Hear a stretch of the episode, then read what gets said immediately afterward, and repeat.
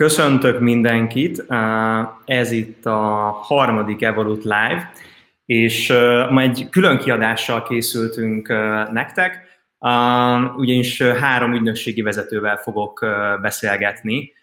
Én amúgy nem mondom őszintén, hogy én egy baromi nagy lehetőségnek látom ezt az egész helyzetet. Ha már ez megtörtént, akkor ne, ne hagyjuk, hogy kárba vesszen ez a válság, ami alatt azt értem, hogy akkor tényleg tegyünk rendbe olyan dolgokat, amit esetleg eddig halogattunk. Az a második kérdés, hogy ki milyen intézkedéseket hozott? Mi egy ilyen saját termékbe vágtunk bele, ami így a helyzetre reagált, összeálltunk a, a, de, a Demolával, és Jakubovics Kittivel, egy irodalom terapeutával, egy pszichológus hölgyel, és elkészítettünk egy ilyen digitális tevékenységtervezőt, ami, ami úgy gondoljuk, hogy segíthet az embereknek a, ezt az egyensúlyt kialakítani ebben a megváltozott helyzetben. Arra koncentráltunk, hogy, hogy most mi mit tudunk csinálni, ami, ami nekünk hosszú távon értékes lehet.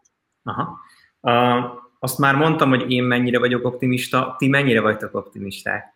Mondom, hogy az optimizmus az a jó szó, mert mondom én, az, hogy ezért is mondtam, hogy ez egy hasz, én ezt hasznosnak tartom, ezt az egész dolgot, egy kicsit keménynek, de azért mindenképpen hasznosnak, mert mondom, ö, ö, ö, tehát, hogy mondjam, szerintem arra biztos, hogy jó az, az időszak, hogy újra gondold azt egyébként, hogy mit tudom én, mik az erősségeid, miért választanak az ügyfelek. Szerintem ami egy tök érdekes tanulsága, ez még nem a visszatéréshez, hogy egyszerűen az, amikor azt mondja valaki, hogy biztos, hogy valami lesz, az megszűnt létezni szerintem. Tehát, hogy egyszerűen és mindenkorra megtanultuk azt, hogy az a biztos, amit, hát kb. Amit kifizettek, tudod. Tehát addig nem biztos. Tehát, hogy minden, minden szó, meg minden, minden szándék, az gyakorlatilag az egy, az maximum egy, egy feltételezés, és semmi sem, és egy szándékot mutathat, de ennél nem több. Tehát, hogy egyszerűen szerintem ez, amit ez a generáció most megtanult, szerintem ilyen szempontból érdekes, hogy tényleg semmi sem biztos. Na, tehát tavaly, amikor a Brandfesztivált ugye csináltuk, akkor ugye az év elején akkor ugye nagy Gréta Thunberg lázba égett mindenki, és akkor volt tök érdekes, hogy az egész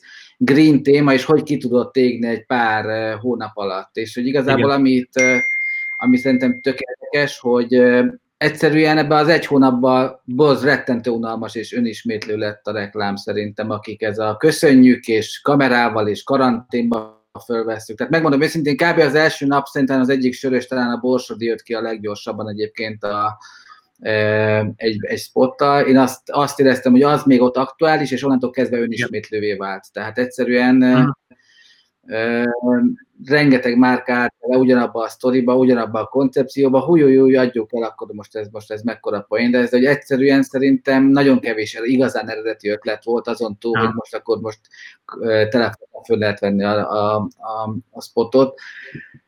Ö, úgyhogy Én, én azt látom, hogy igazából szerintem én nem látok olyat, hogy, hogy melyik márka volt az, aki ebből valójában profitálni tudott egyébként, pontosan amiatt, mert hogy, hogy egyszerűen egymás másolásra és majmolásra okán egyszerűen nagyon gyorsan elinflálódott ez a karanténos üzenet. Rita, uh, akkor a, a sokat emlegetett influencer marketing terén mi újság? Hogy látjátok azért, uh, mint egy vezető influencer marketing ügynökség? Annyi történt az elején, hogy, hogy egy picit ilyen, én azt gondolom, hogy inkább sok, sok volt, mint ki, kivárás, de mondjuk azt, hogy kivárás volt, és uh, influencer és celeb ügyfeleink, barátaink, ők, ők megálltak uh, egy, egy időre.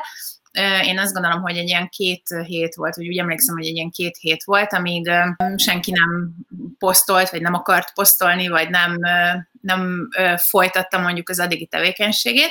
Volt egy olyan pont, ahol mi úgy éreztük, ez így, így nagyon az elején volt még, hogy legyen valamiféle összefogás, mert tudjátok, ott volt egy olyan ív, hogy, hogy akkor most ki adományoz, hova adományoz, mire adományoz, mire van pénz, mire nincs pénz.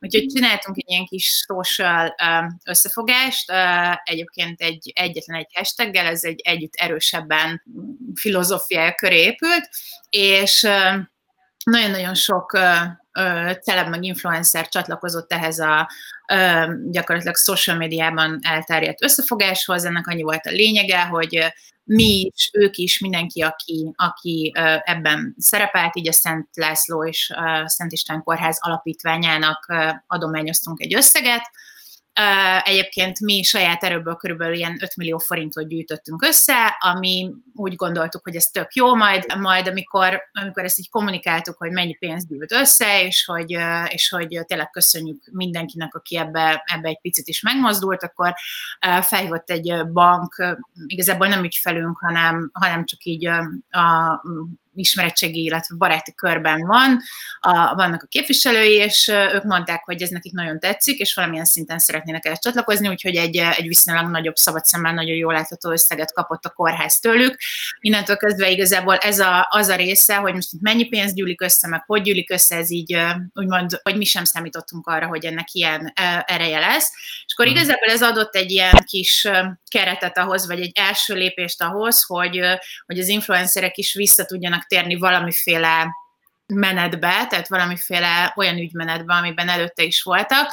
Szerintem egyébként oda nem fognak visszatérni, legalábbis a mi ügyfeleink, ahol, ahol korábban voltak, de, de ugye nyilván volt egy csomó olyan együttműködés, meg volt egy csomó olyan kampány, vagy kommunikációs megoldás, ami, ami, egy, ami hosszabb távú együttműködést feltételezett, és ugye voltak kötelezettségeik.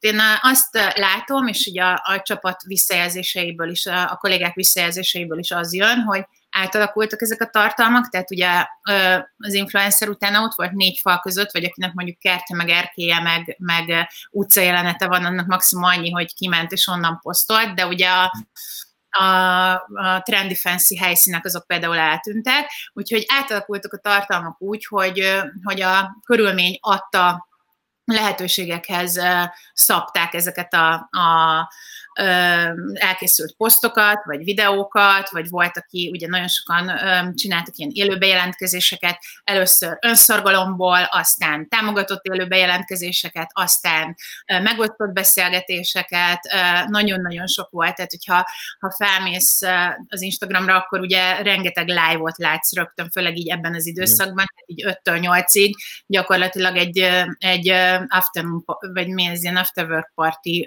folyik ott, akár brandingelve, akár branding nélkül, és, és hát igazából azt láttuk, hogy volt, ami, ami jól működött, meg ami így hozta, hozta az elvárásokat, mondjuk az ügyfél oldaláról is, volt, ami kevésbé jól működött, de mindenképpen iszonyúan, iszonyúan megugrottak a, a számok, tehát nagyon-nagyon uh, sokszorosára nőtt a, a social media elérés is.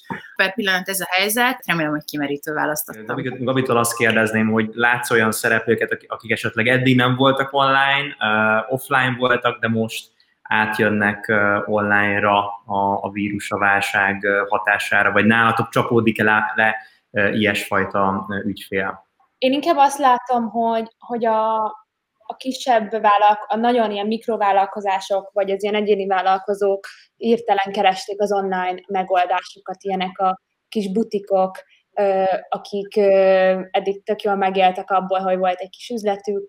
Most ugye a járvány hatására nem tudtak kinyitni, keresik az ilyen kis webshopos megoldásokat, ilyenek például a, a személyedzők, például Londonból volt egy pár megkeresésünk, hogy ő, ő, ők már alapból is gondolkoztak azon, hogy így a, a videóikat nem az Instagramra töltik fel, hanem valahogy egy ilyen saját brandet kiépítenek, ahol elő lehet fizetni az órájukat. Tehát én azt látom, hogy a, semmi új nem történik. Tehát nincsenek ilyen, nincsen egy olyan iparág, ami most megjelent, egy olyan digitális megoldás, amit most mindenki elkezd másolni, hanem inkább a, a meglévő trendek erősödnek fel. Ugye oktatásban nagyon felgyorsult most a fejlesztés, amit a, a Rita is mondott, hogy, hogy ugye az élelmiszerszállítás az hirtelen egy nagy lendületet kapott. Mi is inkább ezzel találkozunk, hogy, a, hogy az olyan, az olyan olyan ügyfelek hirtelen bejelentkeztek, akiket eddig így hónapokon át győzködni kellett, hogy, hogy itt egy koncepció, ezzel, ezzel nagyot tudnátok előrelépni, és akkor igen, igen, jó lenne, de hát most nincs idő, meg most így mással foglalkozunk, aki hirtelen nagyon fontossá váltak ezek a dolgok, és azonnal ö, szeretnék megvalósítani. Ö, mert ugye mindenki látja, hogy ö, az ilyen helyzetnek a túléléséhez muszáj, hogy valamilyen digitális lába legyen a, az ő üzletüknek.